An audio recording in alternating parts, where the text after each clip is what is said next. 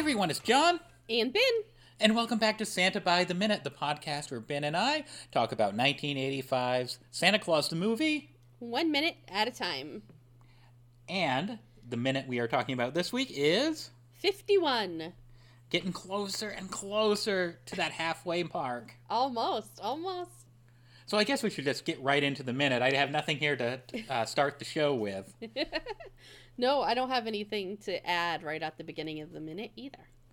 Well, one thing you should add to the beginning of the minute is a little snippet that we ended on on minute 50 where we heard Santa go, Will ya? Because we get to hear him finish that thought at the start of this minute. Because Santa says, Better make up your mind. I'm pretty busy tonight. So then Joe, he, he agrees to go with Santa. Yeah, sure, if it's alright. I mean, like, really?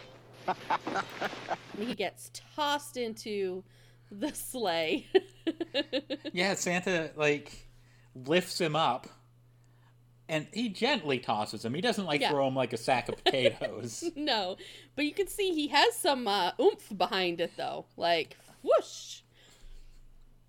Almost like Joe weighed less than he expected him to.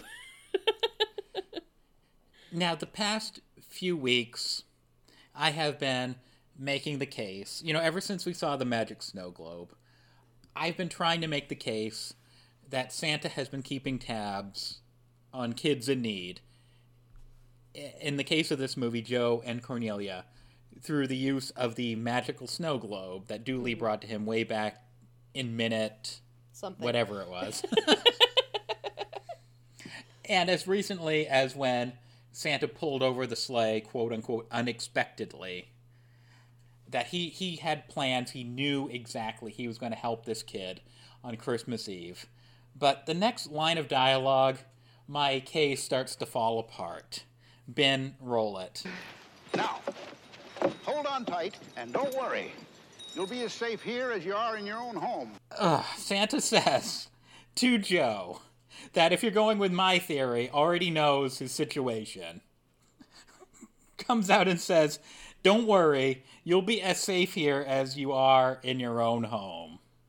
And Which, if, you're Santa fol- already. Yeah. yeah, if, Go ahead. If you're if you're following if you're following John's theory, that means that Santa knew Joe was homeless, and he made this remark knowing that Joe didn't have a home. So Oof. either Santa was was not thinking, you know, that could he was be just talking. okay. That is one. that Not- is one theory I did not think about. It could have been a slip of the tongue. Santa's like, "Oh, whoops!" Right. Like, but oof. he doesn't act like it was a mistake. Like Santa doesn't act like he knew already and he just made a oopsie. Santa acts like he doesn't know that Joe doesn't have a home. Yeah, Joe 'Cause- responds, "I ain't got no home," I ain't got a home. and Santa responds with a very serious. Mm-hmm. But it doesn't phase Santa for too long. No. He, he's like, "Oh, moving on." he like, and then he says, Do you know how to say, yo? "He like he re- he really wants to sweep this under the rug. I don't want to think about this unpleasantness anymore." so I don't know where my Santa knew all along theory. You could still make the case, but uh, it's a little It- shaky. it's a little shaky if you factor in this particular line of dialogue. I would Right. say. Yeah. It, I mean, it could be something similar, you know, to when you know someone can't do something and then you, you know what I mean? Like, I mean, and you say something that is kind of inappropriate, not thinking because it's a phrase you always say. You know what I mean? Like, it could be. It could be. But I, I don't know. I don't know. But I, I am glad I was talking with you about it on mic here because that mm-hmm. is that is a theory that I hadn't thought of. So mm-hmm. we could give Santa the benefit of the doubt mm-hmm. that it was a slip of the tongue. Like, Right. oh, you'll be as safe here as you are in your own home. And then he was like, oh my god, I'm so sorry. oh no, I'm sorry. But he doesn't want Joe to know that he knows. The- Yeah, so he was like, mm-hmm. hey, hey, look at these reindeer, huh, kid? Hey, I bet you'd like to take them for a ride, eh? So Joe, so Santa. So to recap, Santa asked Joe, like kind of like a, under his breath, says, "Do you know how to say yo?" To which Joe responds, Yo. And then the reindeer take off. now, I believe we have a clip from Carrie about the reindeer and yo.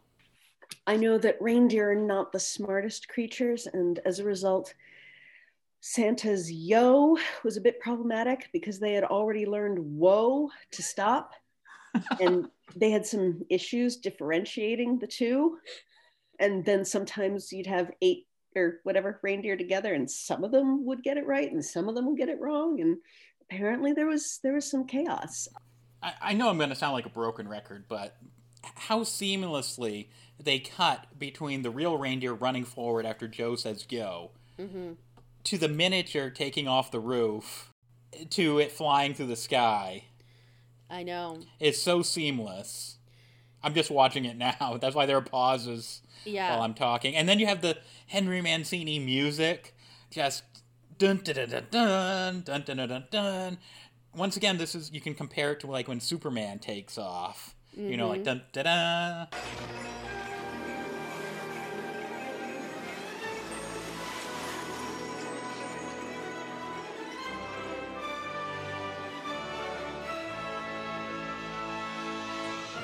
And then it cuts to a shot of the full size puppet reindeer, you know, from Santa's POV, flying over the city. Like, and then we were talking a few minutes ago about all the optical effects in this movie, and it's just, they all come together here. How long this must have taken to compose these shots. Yeah.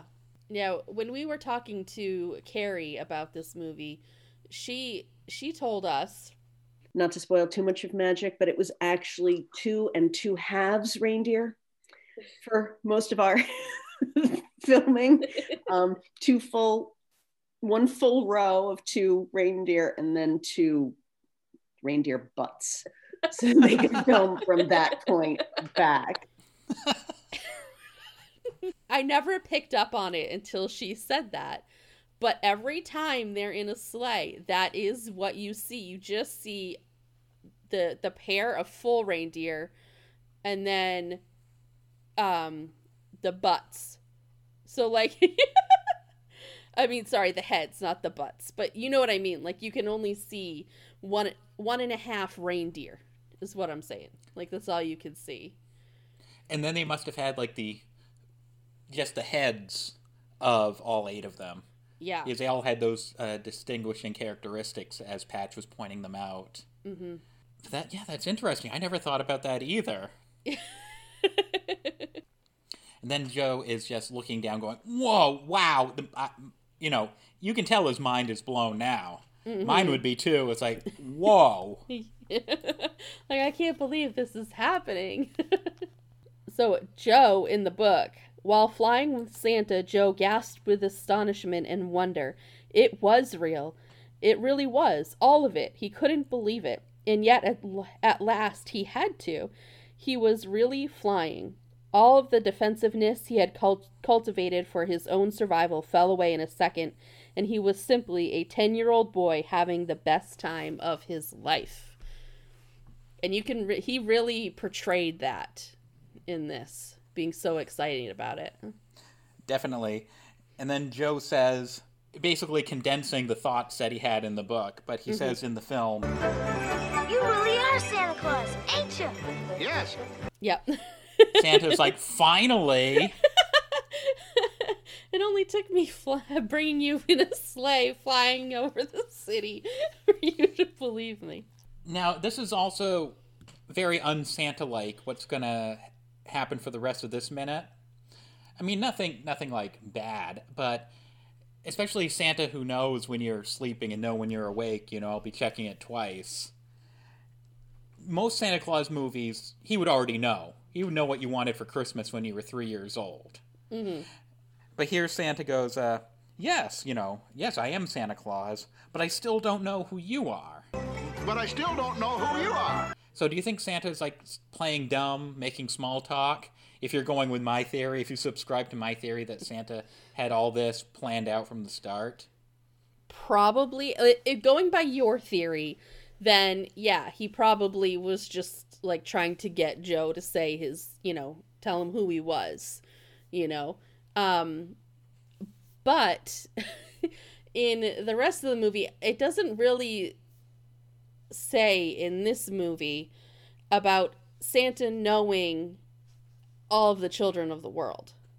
Like I believe the naughty and nice list is just based off from writing, you know, kids writing and like tattletaling on each other, and um, kids getting what they like specific requests have to be written in. It isn't something that just Santa knows off the top of his head like he does in some other movies.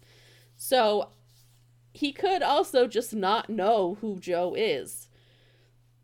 So it, I don't know it could go either way, I guess. Like your theory, he's just I think he knows, but in a non your theory, I don't think he does. like I feel like in other Santa media, yes. you know that he would have he would have let off with this to mm-hmm. convince you that he was Santa. It's like, oh, your name is Joe. You're mm-hmm. 12 years old. You know, you wanted this for Christmas when. But we'll find out later that Joe's never written into Santa before. Which kind of goes with my theory. I guess you could even fit that into this particular theory. It's like you have to believe in Santa. That, that's also another thing in other Santa media, Yeah. in other Santa lore. Is like you have to believe in Santa. Right. It's like when you don't believe anymore, then he doesn't appear. Right. You know, he's not visible to you. Right. Which I've never fully understood, but We'll unpack that more, I guess, as the movie goes on. But yeah, or you know, he could just be simply wanting to make small talk. Mm-hmm. Because Joe, you know, he says, "Joe, I'm Joe." right. We don't know. What do you guys think? Let us know. Write in with your your theories. Santa by the minute at gmail.com. I want to see if anybody agrees with my uh, Sant all-knowing Santa theory. Uh-huh. I mean, because There are holes to be poked in it. I will admit, yes, yeah, yeah, but there, know, there is also a case to be made. yeah. But you know, this Santa movie doesn't have really a lot of the traditional Santa lore aspects. You know, he even Cornelia, he doesn't know who she is right off the bat. I mean, I may have just gone ahead a couple minutes. Sorry, but You're way ahead of me. I can't remember. I was trying to think. You caught me off guard. It's like, does he not remember Cornelia's name when they first? He would have to. He, you'd have to reach into his sack and pull out what she wanted for Christmas. you don't need to think about it right now. It's not in this minute. We have to move on. My wheels are turning. So after Joe says his name twice, our minute ends. There's a lot of a lot of establishing shots, a lot of beautiful scenic shots. yeah. apparently either within the show or in promos for the show. I'm going to have to investigate this more but apparently for years after this movie came out clips from this movie uh, especially the flying over new york scenes with santa's sleigh were used in promotions or in the actual show for radio city music hall christmas spectacular which makes sense they'd license a couple clips of santa flying over new york i'm trying to find evidence on youtube if anybody once again if anybody can point me in the right direction let me know I have found one commercial and I have put it on our website. Our website is linked in the show notes below. We deck the hall with Christmas. The Rockettes are all a dancing. The choir is a singing. The sleigh bells are a ringing. Never was there ever such a Christmas show. The Radio City Christmas Spectacular. It will fill your heart with Christmas. Tell someone that you know Someone that you love. to see the Radio City Christmas show. Good seats available now. but this is something i've uh, read on multiple sources i believe it's also mentioned in the dvd commentary I believe I recognize it, you know, when you, um, like from memory, seeing. you different- actually you did you actually see uh, radio city music hall christmas spectacular in person one year Yes, I did. as a youngster? I did back in the 90s. I went to one and it was absolutely amazing. I you know, I grew up basically in small towns and going there and seeing I couldn't believe they had real live camels on the stage walking around. It was amazing. And I want to go back someday and see and see it again, but uh yes, it was amazing.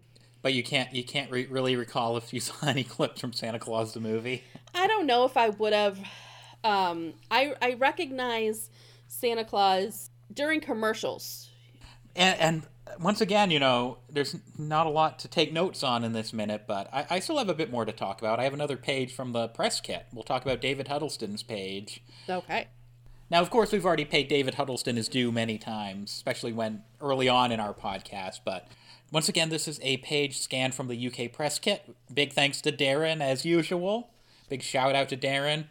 And let's dive right into it. It says From a non acting family in Vinton, Virginia, the rural South, according to Huddleston, he went to the American Academy of Dramatic Art into a position as one of the United States' busiest character actors.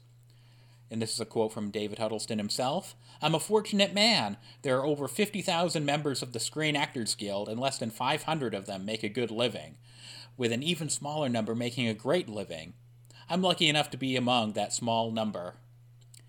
And some of his credits include The Front Page, The Music Man, A Funny Thing Happened on the Way to the Forum, The Desert Song, and Mame on stage, plus 36 feature films with the likes of Jimmy Stewart, John Wayne, Gregory Peck, and Mel Brooks.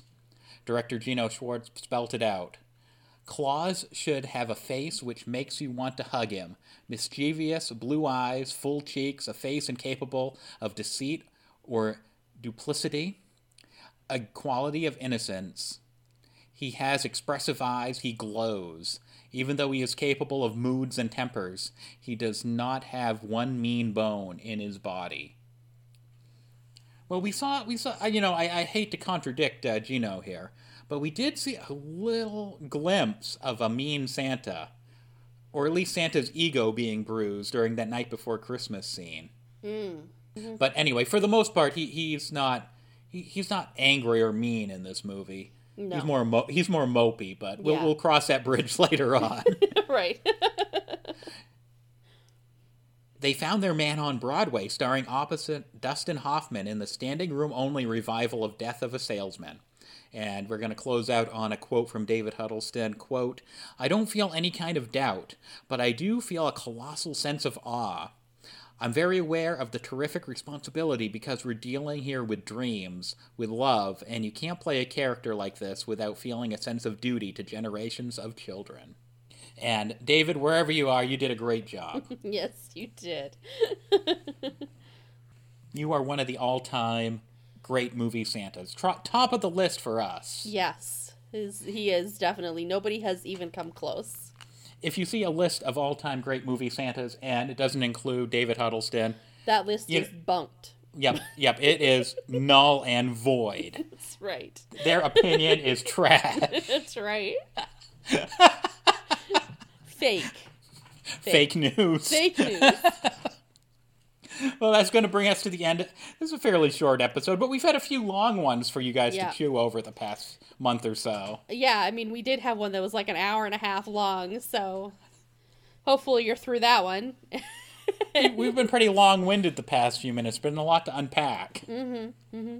But we'll be back next week with minute number fifty-two. Which I think will be another long one. You think so? What happens next minute? I'm not going to get into it. You got to come back next week. Leave us on the edge of our seats. It is our one year anniversary eve. Yeah, our next episode is going to drop on Christmas 2 Eve. Yeah. Also, also the one year anniversary. Haven't missed a week. The one year anniversary of this very podcast. which is absolutely incredible, I might add. We are not very good at sticking with schedules, and we've done it for this podcast. It's been quite a journey, and we're, we're less than halfway through the movie. Mm-hmm. So thanks for anyone who has hopped on our sleigh as we continue this crazy journey, one minute at a time through 1985 Santa Claus the movie. And if you want to learn more about the podcast, you can find us on our website, which has recently been redesigned by Ben herself. yes. The link is in the description of any of our episodes. You can also send us an email, santabytheminute at gmail.com. Or you can find us on Facebook, Instagram, and Twitter at Santa Minute. I almost took over your whole spiel. I know. And always, and always, we post a brand new episode each and every. Each, oh my gosh, I'm flubbing it. All right, hang on, hang on, hang on.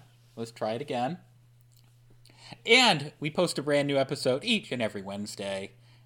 And and how much, Ben? How much would, should we charge the people to listen to our podcast? I don't think we should charge anything. It should be free. For free!